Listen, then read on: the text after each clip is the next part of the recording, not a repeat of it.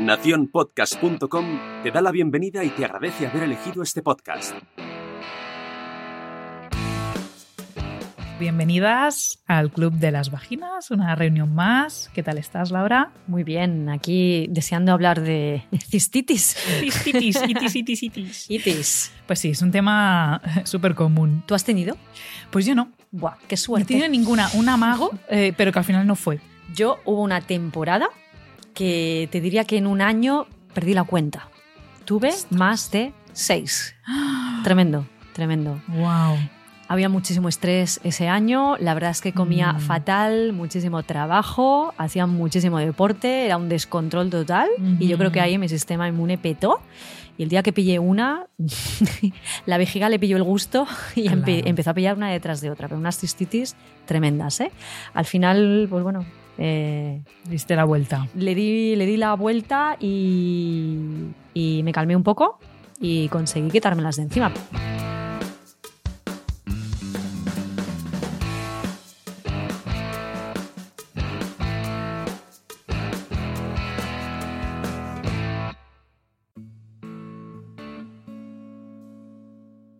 La verdad es que cuando empiezas a tener cistitis recidivantes una detrás de otra es desesperante. ¿eh?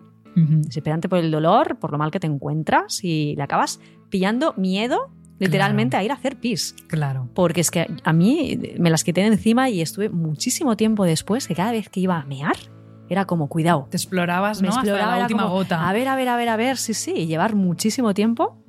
eh, durante 3-4 años, llevar en, en la maleta cada vez que me iba de viaje el antibiótico, eh, por si acaso. O sea, fue un año tremendo. Las cistitis es que son, son tremendas, o sea que Sí, qué suerte tienes de No, no, verdad es que haber. no. Pero sí que en la sufrido- consulta, eh, la, la típico cuando preguntas, ¿has tenido alguna vez infección de orina? Ya la miras y ya ves la cara. Ya sabes lo que te va a contestar. Sí, es que es raro la persona que te dice no. Alguna vez ha tenido, seguro, y, y algunas, pues eso, en esos episodios múltiples que, repetición. cuentas y que es algo que marca, ¿no? Muchísimo. Marca, marca. El día a marca día. la hora de ir al baño. Sí, pero bueno, ya has hablado un poquito de cómo las causas en tu caso y, y hablaremos un poquito sobre eso. Mucho. Así un poquito de- de- para empezar a hablar de este problema tan común, pues deciros que la cistitis es una infección urinaria causada por bacterias que penetran en la vejiga y se adhieren a las paredes de la parte inferior del tracto urinario. Si se tiene más de un episodio al año, como decía Laura, se denomina cistitis de repetición. La bacteria Escherichia coli, que la vamos a llamar E. coli, es la causante de la mayoría de las infecciones urinarias no complicadas, es decir, estamos hablando de un 80%, y en especial en la mujer. Para situarnos donde está la vejiga, vamos a hacer un pequeño recordatorio anatómico, que de todas maneras tenemos unas maravillosas reuniones de, de las previas del Club de las Vaginas, donde hablamos un poquito de, eh, de toda esta anatomía. Entonces, empezando por el pubis, si vamos recorriendo, encontramos después el clítoris, que hoy lo vamos a dejar tranquilo, no vamos a hablar de él. ya hablaremos. Si separamos los labios internos, nos topamos con el introito vaginal, o lo que es lo mismo, la entrada de la vagina. Seguimos viajando hacia el ano, seguimos bajando y nos encontramos un rellano plano al que le llamamos núcleo central del periné. Y por último está el ano. Si volvemos a la entrada de la vagina, hay que decir que esa zona, donde aún estamos fuera de ella, ¿vale? Todavía no hemos entrado en la vagina, es como si fuera un hall, ¿eh? como si fuera el recibidor de una casa, donde se da la bienvenida a los invitados, a los forasteros que, llegan. De este hall, de este recibidor, pueden ir hacia la vagina o hacia la uretra. Las dos puertas se encuentran en el mismo hall. Algunos de estos forasteros son villanos para nuestra salud uroginecológica, por lo que tendremos que tener un cóctel de bienvenida que sirva de pasaje libre para los inofensivos, pero que se comporte como veneno para los más peligrosos, para las bacterias más peligrosas. ¿eh? Cuando hablamos de cóctel de bienvenida, a lo que nos estamos refiriendo es a la microbiota vaginal, que funciona de perfecta barrera protectora cuando todo está funcionando bien. Entonces, ¿cuáles son los principios básicos para que la flora vaginal esté bien y sea competente? Pues dependerá de varios factores, entre ellos la alimentación, el nivel de estrés, la cantidad de disruptores endocrinos, como pueden ser los anticonceptivos hormonales, y también dependerá del estado funcional de la vagina, de la uretra y también de nuestro suelo pélvico. Pues si nos referimos principalmente a si estas puertas están abiertas o cerradas, ¿no? A partir de ahí, pues bueno, veremos un poquito también eh, que aparte de toda esta microbiota vaginal, pues eso también será importante. Si la puerta está abierta, eh, la puerta de la vagina, de la uretra, entrarán con mucha más facilidad. Te lo explicamos. El canal vaginal está formado por varias capas. Imagínate ahora que te haces así una enanita y que entras dentro de la vagina. Lo que tocas, las paredes que están a tu alrededor, eh, es la capa que llamamos mucosa. Es la más superficial y si traspasamos esa mucosa tendremos dos capas más. Una capa muscular y por último una capa de tejido conectivo que le da elasticidad y también le da forma. La musculatura de la vagina eh, hace que se mantenga este canal herméticamente eh, cerrado todo el tiempo, como si fuera un calcetín. Un calcetín sin el pie dentro. Exactamente, está siempre pues pegadita a todas sus paredes, ¿no? No existe espacio abierto entre sus paredes a no ser eh, cuando hay penetración o durante el parto. Eh, la musculatura de la vagina es de tipo liso mm, y se caracteriza porque eh, no la puedes contraer a tu voluntad. Es lo mismo que pasa con la musculatura de tu estómago todas las vísceras tienen lo que le llamamos la musculatura lisa. Ojo, no la confundas con la musculatura de tu suelo pélvico, mm, aunque también está relacionada con esta vagina, pero no la confundas. Para la microbiota vaginal, eh, para que esta microbiota vaginal esté viva y en un ambiente idóneo y que pueda vivir en armonía eh, eh, y que, bueno, que trabaje bien, esta vagina debe, estar eh, herméticamente cerrada. Sí, mira, la flora que vive en esta, en esta vagina necesita oscuridad, necesita alimento y nada de oxígeno. Si esto está ok, ella no solo vivirá bien, sino que también nos protegerá de esos villanos que quieren entrar y que no y que son bueno son perjudiciales en estas cavidades. Esta microbiota que, está comentando Estefanía es lo que conocemos como, como los bacilos de Doderlein o lactobacilos. ¿eh? Son así de caprichosos. Son los que nos defienden de las disbiosis, de los desequilibrios de, de la flora vaginal, como la candidiasis, nos defienden de las vaginosis que están producidas por otro bicho que se llama Garnerella y también nos defienden de la cistitis, lo que estamos comentando, la mayoría pues eh, producida por la E. coli por este bichito también que, a mí me hizo la vida tan imposible durante un año hace tiempo. Hay mujeres que presentan una abertura vaginal que no permite, eh, por tanto, eh, este medio tan favorecedor para la microbiota. Entonces, ¿en qué situaciones podemos pensar que tenemos la vagina abierta? Pues es bastante habitual, por ejemplo, después de un parto vaginal mm, que sobre todo pues eh, esta entrada vaginal no se ha recuperado correctamente este cierre, ¿no? Es como que la vagina eh, queda mm, más abierta de lo, de lo, normal, de lo habitual. ¿Cómo lo notas? Pues síntomas habituales es que, sientas que, entra y sale aire de la vagina, provocando pedorretas vaginales o pedos vaginales, por ejemplo, pues en la clase de pilates, en la clase de yoga, ¿no? Las pacientes nos dicen, es que me entra aire. Mm, que entre aire es signo de que la vagina no está herméticamente cerrada. Entonces entra aire, a los lactobacilos no les gusta el aire, no les gusta el oxígeno, eh, porque los mata. Y es eh, uno de, eh, de, los, de, los, puntos de, inflexión en que esta microbiota pues, empiece a, empiece a, desfallecer. Hablando de infecciones urinarias, como ya hemos referido al inicio, la E. coli es la causante de estas, de estas infecciones urinarias no complicadas en el 80% de los casos. ¿Y de dónde vienen estos visitantes tan poco estimados? Pues principalmente vienen de, ahí al lado, vienen del recto. Pensad que es que al final está todo como muy juntito, está todo como mm. muy cerca. La E. coli la encontramos en grandísimas cantidades en el recto, vive ahí.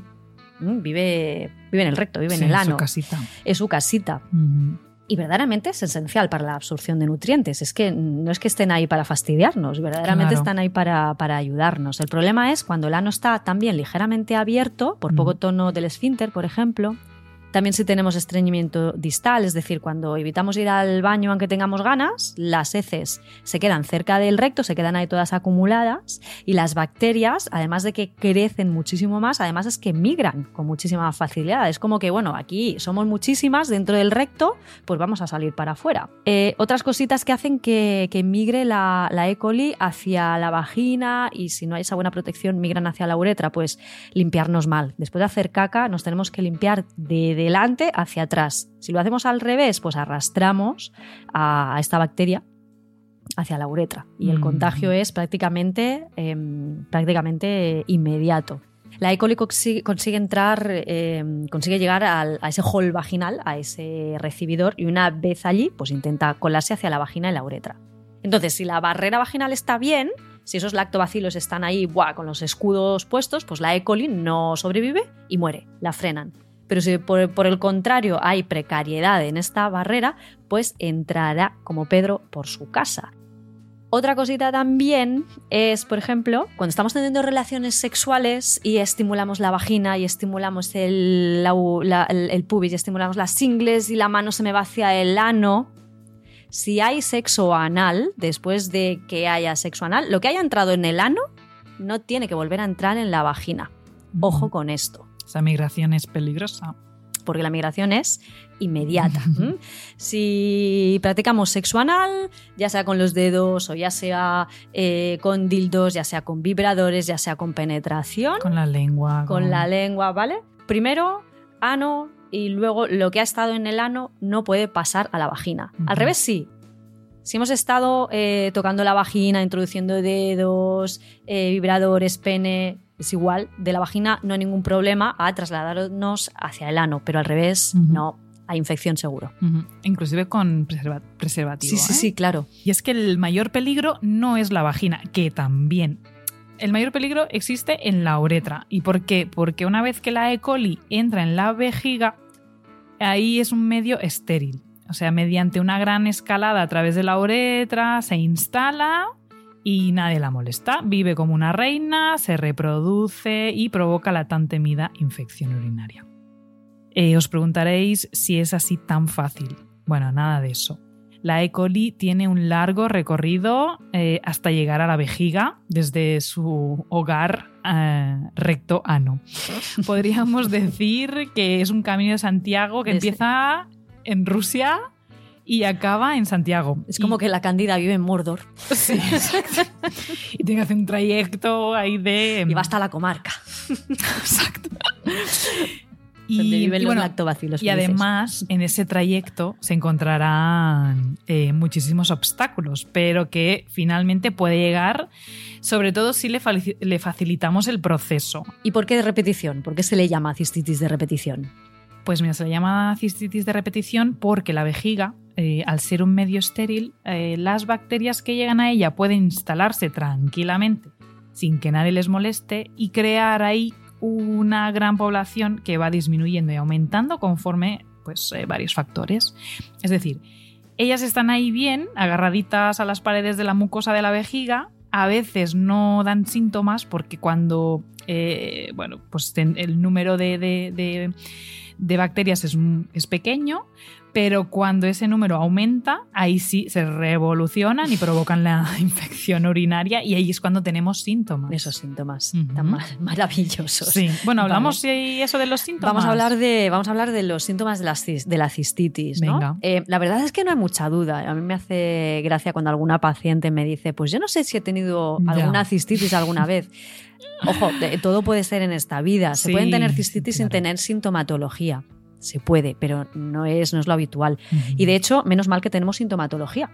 Claro. Porque nos avisa de que hay una infección, si no, esa infección en las, eh, por ejemplo, las personas que no tienen sintomatología, es muchísimo más, más fácil que ese bicho migre hacia vías altas. Entonces, eh, ahí la cosa es más, más peliaguda porque puede llegar hasta, hasta el riñón. Es verdad. Entonces, como síntomas así más habituales, eh, ¿qué podemos notar? Pues, por ejemplo, presión en la parte inferior de la pelvis por, por esa inflamación de la vejiga. Las cistitis, las infecciones urinarias provocan dolor, eh, te provocan sensación como de presión em, y, de, molestias en la zona baja de la pelvis, por debajo del ombligo y entre las caderas, ¿no? En lo que sería el, abdomen bajo. ¿Por qué? Porque, eh, porque hay una inflamación en la vejiga causada por, por, estos bichos que has comentado tú, Estefania, que se adhieren a, a, las paredes. Y en ocasiones es un síntoma que puede ser incluso confundido con aquellos que aparecen en el ciclo eh, menstrual. Por lo que hay mujeres eh, que, bueno, que no lo acaban de identificar precisamente por eso, ¿no? Porque es como que, ay, parece que me tiene que venir la regla, ¿no? Incluso parece que como que parece que tengo gases. Entonces, bueno, hay que prestar atención a la presencia de otros signos para saber eh, verdaderamente el origen de este dolor abdominal pélvico. Sí, mira, uno de los síntomas más comunes a que refieren, que dicen, mmm, primer eh, dolorcito al orinar Ya o primero escozor. Te lo digo yo que sí. Es como que tierra trágame. Y bueno, es que se conoce como disuria, eh, este dolor o escozor al orinar, y puede aparecer tanto al comienzo de la micción o de este, de lo- del orinar, ¿vale? Eh, como al final. Eh, lo que dificulta un poco pues ese, ese orinar al sentir un ardor, escozor intenso, ¿no? Es un poco molesto. Si orinar además resulta muy doloroso o mm, es muy difícil, pues eh, inclusive a veces solo se evacúan hay unas gotitas de nada, pues hablamos de estranguria. Es que el nombre ya es maravilloso. Sí, es ¿eh? que ya te dice- ya te evoca te- sensaciones lo ves, ¿no? mágicas. ¿Te imaginas la uretra Sí, estrangulada? sí, estranguria. Bueno, eh, se produce como, como consecuencia de una irritación de la uretra, eh, debido un poco a esta inflamación y hay como un estrechamiento, al inflamarse las paredes de la uretra, hay este estrechamiento de la misma eh, que está causada por esta bacteria. Igual, ¿vale? Este dolor es el síntoma más común eh, y el que puede indicar que estás ahí en... Va a aparecer esa infección de, de orina. Es como si me haces cristales o agujas. ¡Wow! Sí. Sí, además es algo que se hace con frecuencia, entonces Uf. cada vez que- Uf. Tienes eh, esa ganas, Sí, sí. bueno, muchas veces ganas imperiosas, ¿no? ganas De- imperiosas, unas ganas de me meo, me meo, me meo, Sí, pero es que no quiero mear porque es que lo voy a pasar tan mal, es la sensación es. Sí, es lo que cuentan, ¿eh? Yo, como te digo, Ya tengo la suerte de no haberlo Ay, sufrido, suerte. pero me sé los síntomas bien, bien. Sí, sí. Otro síntoma también relacionado con lo que ha comentado Estefanía es que debido a esta irritación pues hay un aumento del número de micciones.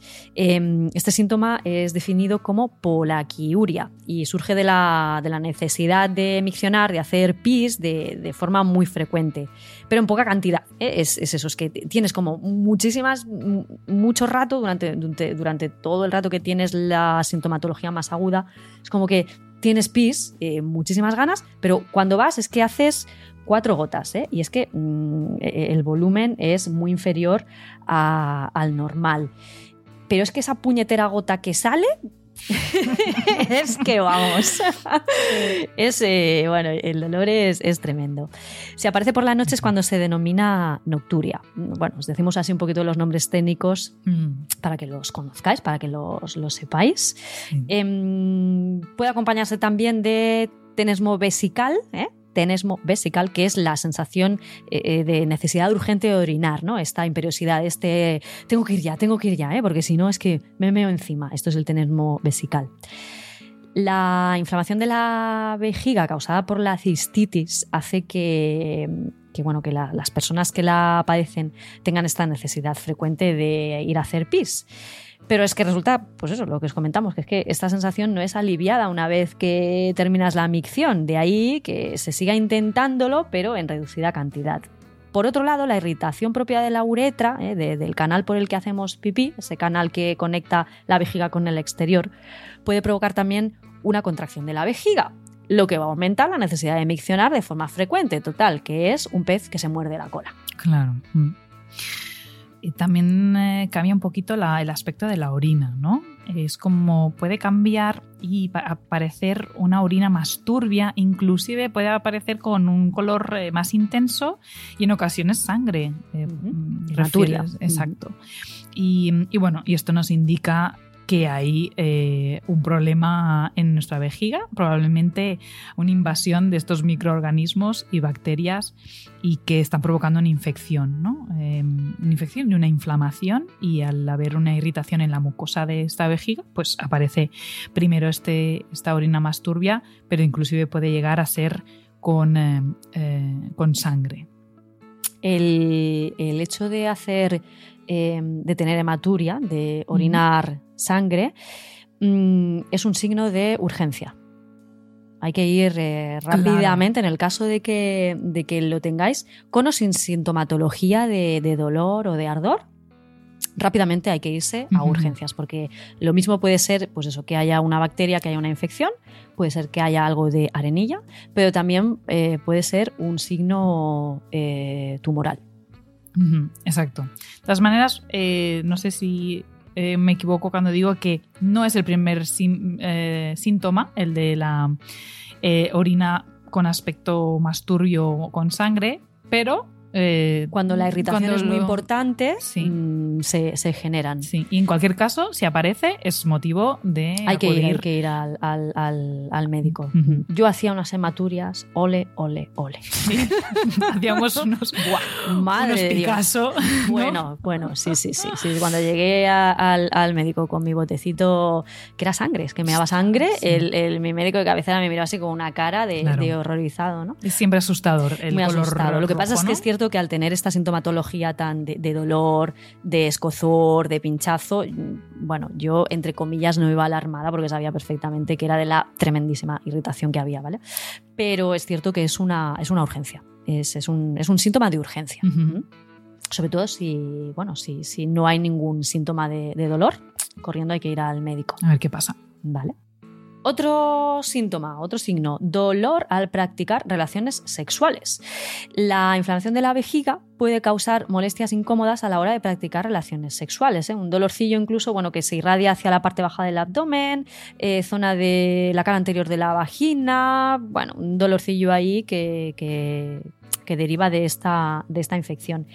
El sexo puede mm, incrementar los síntomas de la cistitis, Em, y puede dificultar la eliminación de las bacterias causantes. De hecho, hay mujeres que sufren de cistitis poscoital, que tienen cistitis, infecciones, em, siempre después de tener relaciones sexuales con penetración. El motivo es muy simple. Eh, estamos colocando en el momento de la penetración un auténtico ascensor de esta eh, E. coli, que es la estos- más abundante. Estos bichitos que están ahí en la puerta, ¿no? Pues venga, con la penetración se les ayuda, ¿no? Se les empuja hacia, Sí. hacia arriba. Se, va, se le va dando ese empujoncito. Claro. Por otra parte, encima es que, claro, tanto el dolor como el escozor al, al- al hacer pis, al, al orinar, eh, y esas ganas frecuentes de, de miccionar, al final, pues, te pueden llegar a reducir el apetito sexual, porque es que deja de ser agradable.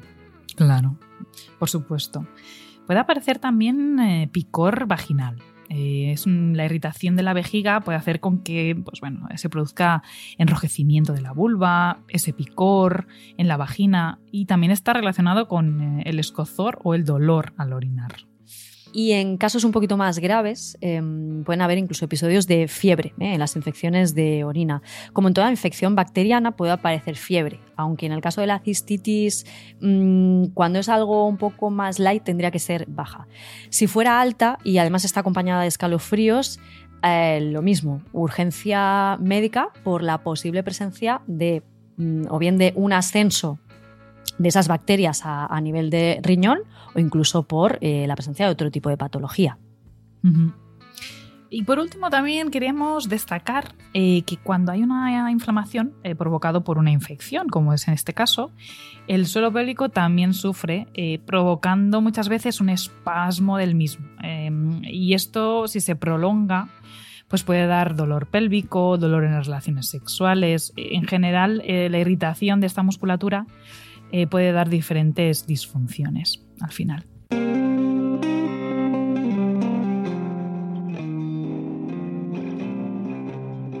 Qué importante es la prevención en estos casos. Muchísimo. Para intentar ahorrarnos toda esta sintomatología y este mal trago, Pues sí. em, lo podemos, hay que intentar prevenirlo. Tanto si, mm, si tú que nos estás escuchando has tenido cistitis o sufres de cistitis recidivantes, como si has tenido una de manera eventual, como si quieres evitar la posibilidad de, de que esa E. coli eh, pase hacia donde no debe, pues es importante invertir en prevención. Y de esto es de lo que os vamos a hablar ahora. Entonces, cositas que podemos o que, que podéis hacer. Em, Empezamos por una revisión, pues eh, revisar la función de los esfínteres, ¿no? Sí. Lo que estábamos diciendo inicialmente. Tanto el ano como eh, la uretra tienen ese esfínter, ¿vale? Em, que es esa musculatura que mantiene estas estructuras cerraditas. Y bueno, la uretra también puede estar ligeramente abierta y hay que tratarla. Y también revisar la función del suelo pélvico, como hemos dicho. Súper importante. eso, la abertura vaginal eh, tiene, tiene también mucho que ver con este suelo pélvico y para todo esto es muy importante hacer una consulta, tener una consulta con una fisioterapeuta de suelo pélvico. Una especialista. Sí. También hay que resolver el estreñimiento eh, y no posponer la evacuación de las heces, por lo que os hemos comentado antes. Cuanto más tiempo están las heces ahí en el recto esperando a salir, la E. coli, pues vamos, ahí tiene un caldo de cultivo maravilloso, hay un sobrecrecimiento bacteriano, aumenta la población de E. coli y, bueno, ahí mm, se puede liar una, una fiesta grande. Mucho bicho por medio, al final acaba saliendo por el esfínter anal y es muchísimo más fácil que se produzca esa migración de bacterias. Así que los temas de estreñimiento hay que tratarlos.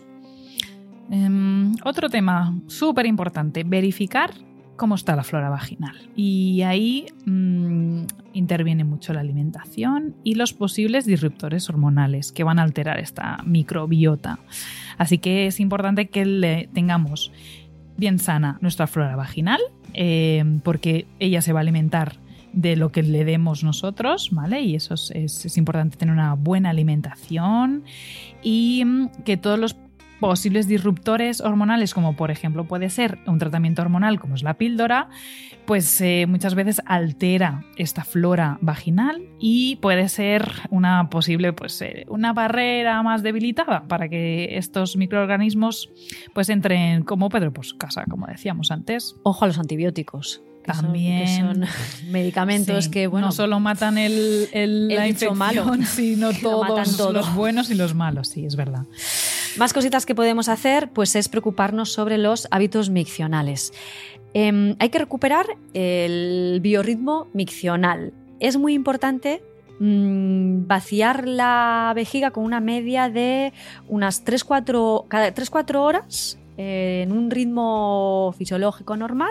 Si hay una buena, una óptima ingesta de agua, pues cada 3 o 4 horas tendríamos que tener la necesidad o la sensación de que, venga, va, tengo que ir a hacer un pis durante, durante el día. Durante la noche no es tan necesario, no hay que estar pendiente, de hecho, de estar levantándonos a hacer pipi. Sobre todo si tenemos esa propensión, esa tendencia a tener eh, cistitis, pues sí que es importante estar un poco pendiente del reloj y cada tres horas tomar la precaución de ir a vaciar la vejiga. Y antes de acostarte, pues también hacer un pis. Y lo primero al despertar. En principio, si tenemos unos buenos biorritmos y dormimos Mm. correctamente, la verdad es que a la que te despiertas, ¡pum!, te despiertas con la vejiga llena y te vas a hacer ese pipi. Pero también es importante eh, no caer en, en obsesiones y tampoco ir a hacer em, estos pipis por si acaso. O ¿vale? antes de salir de casa. Antes de salir de casa, eh, antes de subirme en el coche o, o fijarte en, ¿tendré pipi? Voy a ir a ver. No, el, el por si acaso tampoco porque, bueno, de esto también quizá hablaremos eh, otro día cuando hablemos un poquito más de vejigas Sí. y continencias e incontinencias. Los Sí. pipis por si acaso, pues bueno, tampoco son muy beneficiosos. ¿eh? No, desnecesarios. Una de las principales funciones que tiene la vejiga es, eh, bueno, tiene una función higiénica. ¿Qué queremos decir con esto? Pues que gracias al hecho de orinar conseguimos eliminar residuos de nuestro cuerpo y al mismo tiempo, por tanto, evitar que haya microorganismos peligrosos. em, que quieran trepar ahí por nuestro organismo a través de la uretra, pues, pues evitamos que, que suban, ¿no? porque al, al mear los empujamos hacia abajo. La orina arrastra las bacterias, esos bichos que están en la mucosa y en la uretra, Em, pero claro, esto funciona si, si, bueno, si, eh, si lo hacemos con, con cierto biorritmo, con cierta frecuencia, pero siempre con coherencia y con una buena, bueno, con unos buenos ritmos, siguiendo esos, esos ritmos circadianos. Coherente, ¿no? Siempre. Eh, bueno, si tú eres de esas que solo vas al baño en casa o que aguantas muchísimo tiempo, porque he encontrado algunas muchísimo, muchísimo tiempo sin orinar, que es, pues voy de- por la mañana desde salir de casa y luego hasta que llego a las 6 de la tarde a casa no hago pis. Tiro 8, 9, 10 horas Sí, sin sí. orinar. Mm, La, la capacidad de la vejiga eh, es, eh, incalculable porque tiene una capacidad de, de dilatar y puede realmente eh, recolectar esa cantidad de orina, pero no es nada, nada saludable porque, por un lado, estamos creando un depósito de orina residual, porque esa vejiga nunca va a vaciar completamente em, su, cantidad de orina.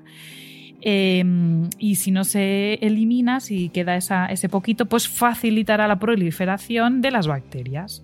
Y por otro lado, pues damos tiempo suficiente para que estas bacterias eh, conquisten la vejiga. Esto sobre todo en los casos en, los que eh, ya has tenido infecciones de orina, porque probablemente ahí, si ya están esas bacterias en, la vejiga, no hay que darles posibilidades ni, ni, condiciones para que se reproduzcan. Si nunca has tenido ninguna infección de orina, bueno, un día por otro, si estás muchas horas sin ir al baño, eh, yo me acuerdo una vez eh, en, el máster, hicimos una, una competición entre nosotras. ¿En serio? Sí. Y sabes quién ganó, ¿no? Tú. Claro. Entonces fue a ver quién aguanta más eh, sin ir al baño. Fue una locura. Esto no hay que hacerlo. Esto no hay que hacerlo. Cosas que no hay que hacer. Ponemos eh, nuestro cuerpo a un límite. No, no. Eh, un suelo pélvico que, que, bueno, estaba en tensión. solo para decirte que la cantidad fue de 600 mililitros. O sea, fue una cantidad bestial. Pero que es posible, claro que sí, pero no es nada, pero nada. No es nada no, para nada. Bueno, otra cosita que tenemos que hacer, que es fundamental para evitar cistitis y evitar muchísimas otras cosas, es hidratarnos bien. ¿Cómo nos hidratamos? Bien, bebiendo agua. Sí, que es algo que hacemos o sea, no sé, es en el caso de que como que no queremos hacer pis, pues a lo mejor se tiende un poco para no beber agua. Claro, no, no, no, hay que hidratarse. Y un poco lo mismo que con los hábitos miccionales. La hidratación tiene que venir porque tenemos sed, hay que despertar la sed. Y tenemos un problema actualmente en la población en general y es que hemos perdido el reflejo de la sed por eh, diversos factores que igual un día también nos los comentamos, pero la hidratación con agua es básica para prevenir cistitis e infecciones de orina. Pues sí, tenemos que hablar de esto otro día, ¿eh? también súper interesante. Eh, bueno, atención a los métodos que usamos eh, cuando menstruamos. Estoy hablando de los recolectores, como las compresas y los tampones que están fabricados con materiales sintéticos. Bueno, todos estos materiales, como sabéis, tienen productos que van a alterar un poquito nuestra microbiota. Así que todo lo que sea cuidar eh, o descuidar esta flora vaginal, pues los vamos a retirar lo más posible. otra cosilla a la que tenemos que prestarle también atención es al tema de la higiene íntima, que este es otro tema también sobre el que nos vamos a explayar hablamos un día. siempre de esto. Solo con agua y mejor, ducha que baño. Mm, el tema de, bañarse irrita muchísimo las mucosas vaginales y uretrales. Em, entonces, eh, la higiene íntima que sea solamente con agua. Nada de jabones, ni nada de, limpiarse excesivamente, ni nada de coger esponjas, ¿vale? Que la manera eh, que tenemos también de, lavar la zona, pues también em, es importante. Eh, toquecitos suaves. Cuando pasa el agua, pues eh, le doy un poco con la mano, con suavidad, y cuando me seco, nada de arrastrar con la toalla, sino también unos toques suaves, eh, que, la, que la toalla o el papel higiénico, si, si, lo que estoy haciendo, por ejemplo, es hacer pis, ¿no? Para limpiarme, toques suaves, sin arrastrar. Uno de los momentos en que a veces insistimos un poquito en la higiene es en las relaciones sexuales, ¿no?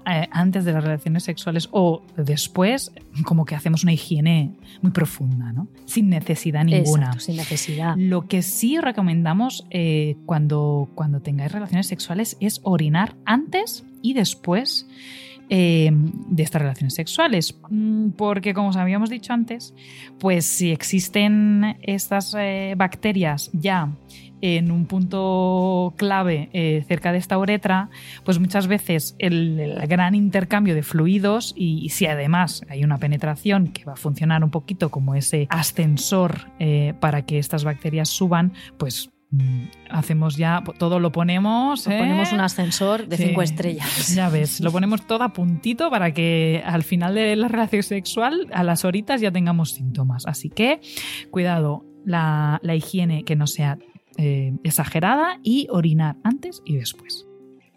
No mantener, ahora que nos vamos al veranito, bueno, que ya estamos en veranito, ojo con mantener el bañador o el bikini mojado después de salir a la playa o de salir de, de la piscina. ¿eh? Iros a tomar la de- cervecita Exacto, con un bañador al, seco. al chiringuito, ¿no? Eso que pum, te sientas en la silla y ala, queda ahí el, el bikini mojado, el bañador mojado, ¿vale? La humedad y el frío, eh, la verdad es que facilitan la- las infecciones urinarias, también las candidiasis, ¿eh? Pero, pero bueno, eh, de verdad, tomad el hábito. A No sé que vayan a ser dos minutos, bueno, pues mira, eh, no pasa nada, ¿vale? Pero eso de salgo de la piscina o salgo de la playa, me voy a comer una paella. Mm, bikini, bañador, braguita de recambio en el bolso, en la cesta de la playa, nos cambiamos y a disfrutar tranquilamente de la paella. Sí, es importante en esta época remarcar todo esto. Bueno, seguro que habéis oído hablar de la ingesta de frutos rojos. Eh, es importante y está demostrada eh, que sobre todo el arándano rojo eh, contiene una sustancia llamada PAC, que es los proantacianidinas, que es un nombre muy bonito, que evitan pues, que esta E. coli se adhiera a las paredes de la mucosa del trato urinario y cuando haya pues, vaciado eh, esa orina pueda arrastrar esta E. coli, en el caso de que esté en la vejiga, y sea más fácil eliminarla. ¿De acuerdo? O sea, estos frutos rojos lo que hacen es que evitar que esta E. coli se mantenga eh, adherida o, o bien agarradita a esta cosa de la vejiga.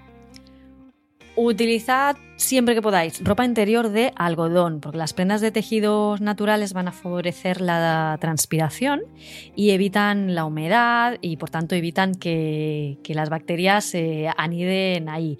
Todo el tema de licras, bueno, claro, la licra se utiliza muchísimo ahora en verano porque los bañadores son de licra. Sí, es verdad. O los tangas también, hay esa tira ahí que va rozando Mm. constantemente, pues bueno, un tanga puede ser muy sexy, pero a vuestra uretra, a vuestra No vagina, a vuestro ano, a vuestras bacterias buenas no les gusta nada, a las malas les encanta porque ahí hay un froti froti maravilloso. Entonces, ropa interior de algodón, ¿ve? Mm. Natural, que transpira. Bueno, eh, evitar excitantes, pues como, se- como es el alcohol, la cafeína, la teína también, porque van a aumentar la actividad de la musculatura de la vejiga. Eh, esta musculatura la llamamos detrusor y como sabéis, pues para vaciar esta orina es necesaria una contracción de la, de la vejiga. Pues bien, todo eh, lo que es el alcohol, la cafeína, los estimulantes en general, van a hacer con que este detrusor, esta musculatura, pues irrite, esté como más activa y bueno, puede ser eh, algo como prevención, evitar este tipo de excitantes. La verdad es que cuando tienes una cistitis o estás eh, resolviendo una cistitis, eh, te tomas una cerveza y, y los síntomas pueden llegar a reaparecer. No es que aparezca el bicho en sí, pero sí que la sintomatología es como que se exacerba un poquito, eh, por esa capacidad que tú comentas que tiene el alcohol de activar la, la vejiga. Mm, Eh, y hablando así de alcohol y de tóxicos, un tóxico que hay que evitar siempre porque ataca a- al sistema inmune es el tabaco. Eh, no nos cansamos de repetirlo, cre- creo que lo hemos dicho ya en varias reuniones, pero tabaco caca. Vamos a ponerlo de moda, dejar de fumar. Hay que ponerlo de moda. Hay que ponerlo tiene de que ser moda. una moda, tiene que ser cool no fumar. sí, total. Y ponemos ese dinero y nos vamos, no sé, vamos a poner un destino en el próximo, en la próxima reunión decidimos. Pero sí, vamos a, vamos a ponerlo como, como Como un reto. un Mira, reto. Sí, sí, sí. Como un reto. Pues sí, es verdad. Y bueno, y por último también, eh, algo curioso, a lo mejor eh, tú que estás oyendo eh, no, no lo sabes o no lo habías pensado, pero el estar, la vulva, la zona de la vulva, eh, estar en contacto con, con, eh, superficies frías, como por ejemplo te puedes sentar ahora en verano, ¿no? Al, al fresquito, te sientas en una piedra que está fresquita, pues este fresco eh, eh, en contacto con esa vulva o inclusive tomar baño en aguas muy frías puede hacer con que se desencadene esta infección urinaria. ¿Vale? Son las llamadas cistitis a frigor, Frigo. ¿eh? No sé a cuántas de vosotras os ha pasado que cuando me da frío en, el- en- en la vulva, eh, pillo infección de orina. Pues es, es habitual, ¿eh? Inclusive a veces no tiene, no tiene por qué haber una infección, pero sí que hay unas ganas, sí, eh, hay unas- unos síntomas. ganas de ir al baño así con alguna urgencia. Sí, ¿no? el, Bueno, el es- frío estimula también la- las ganas de, de orinar. pues sí. da sensación de, de ganas de hacer pis.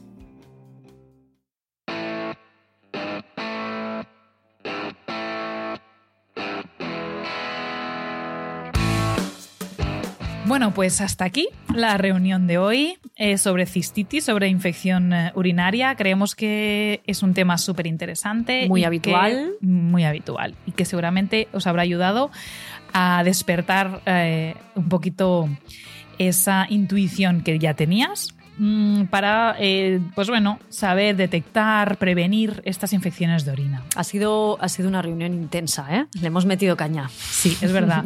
Pero puede haber quedado alguna cosita en el tintero. así Siempre que- quedan cositas en el tintero, por lo tanto, eh, lo que comentaba Estefanía, eh, después de esta reunión, pues quizá te han surgido dudas o nos quieres comentar eh, tu caso. Ya sabes que nos puedes escribir por redes sociales, eh, por ahí andamos, a través de Instagram, eh, también estamos en Twitter y Facebook.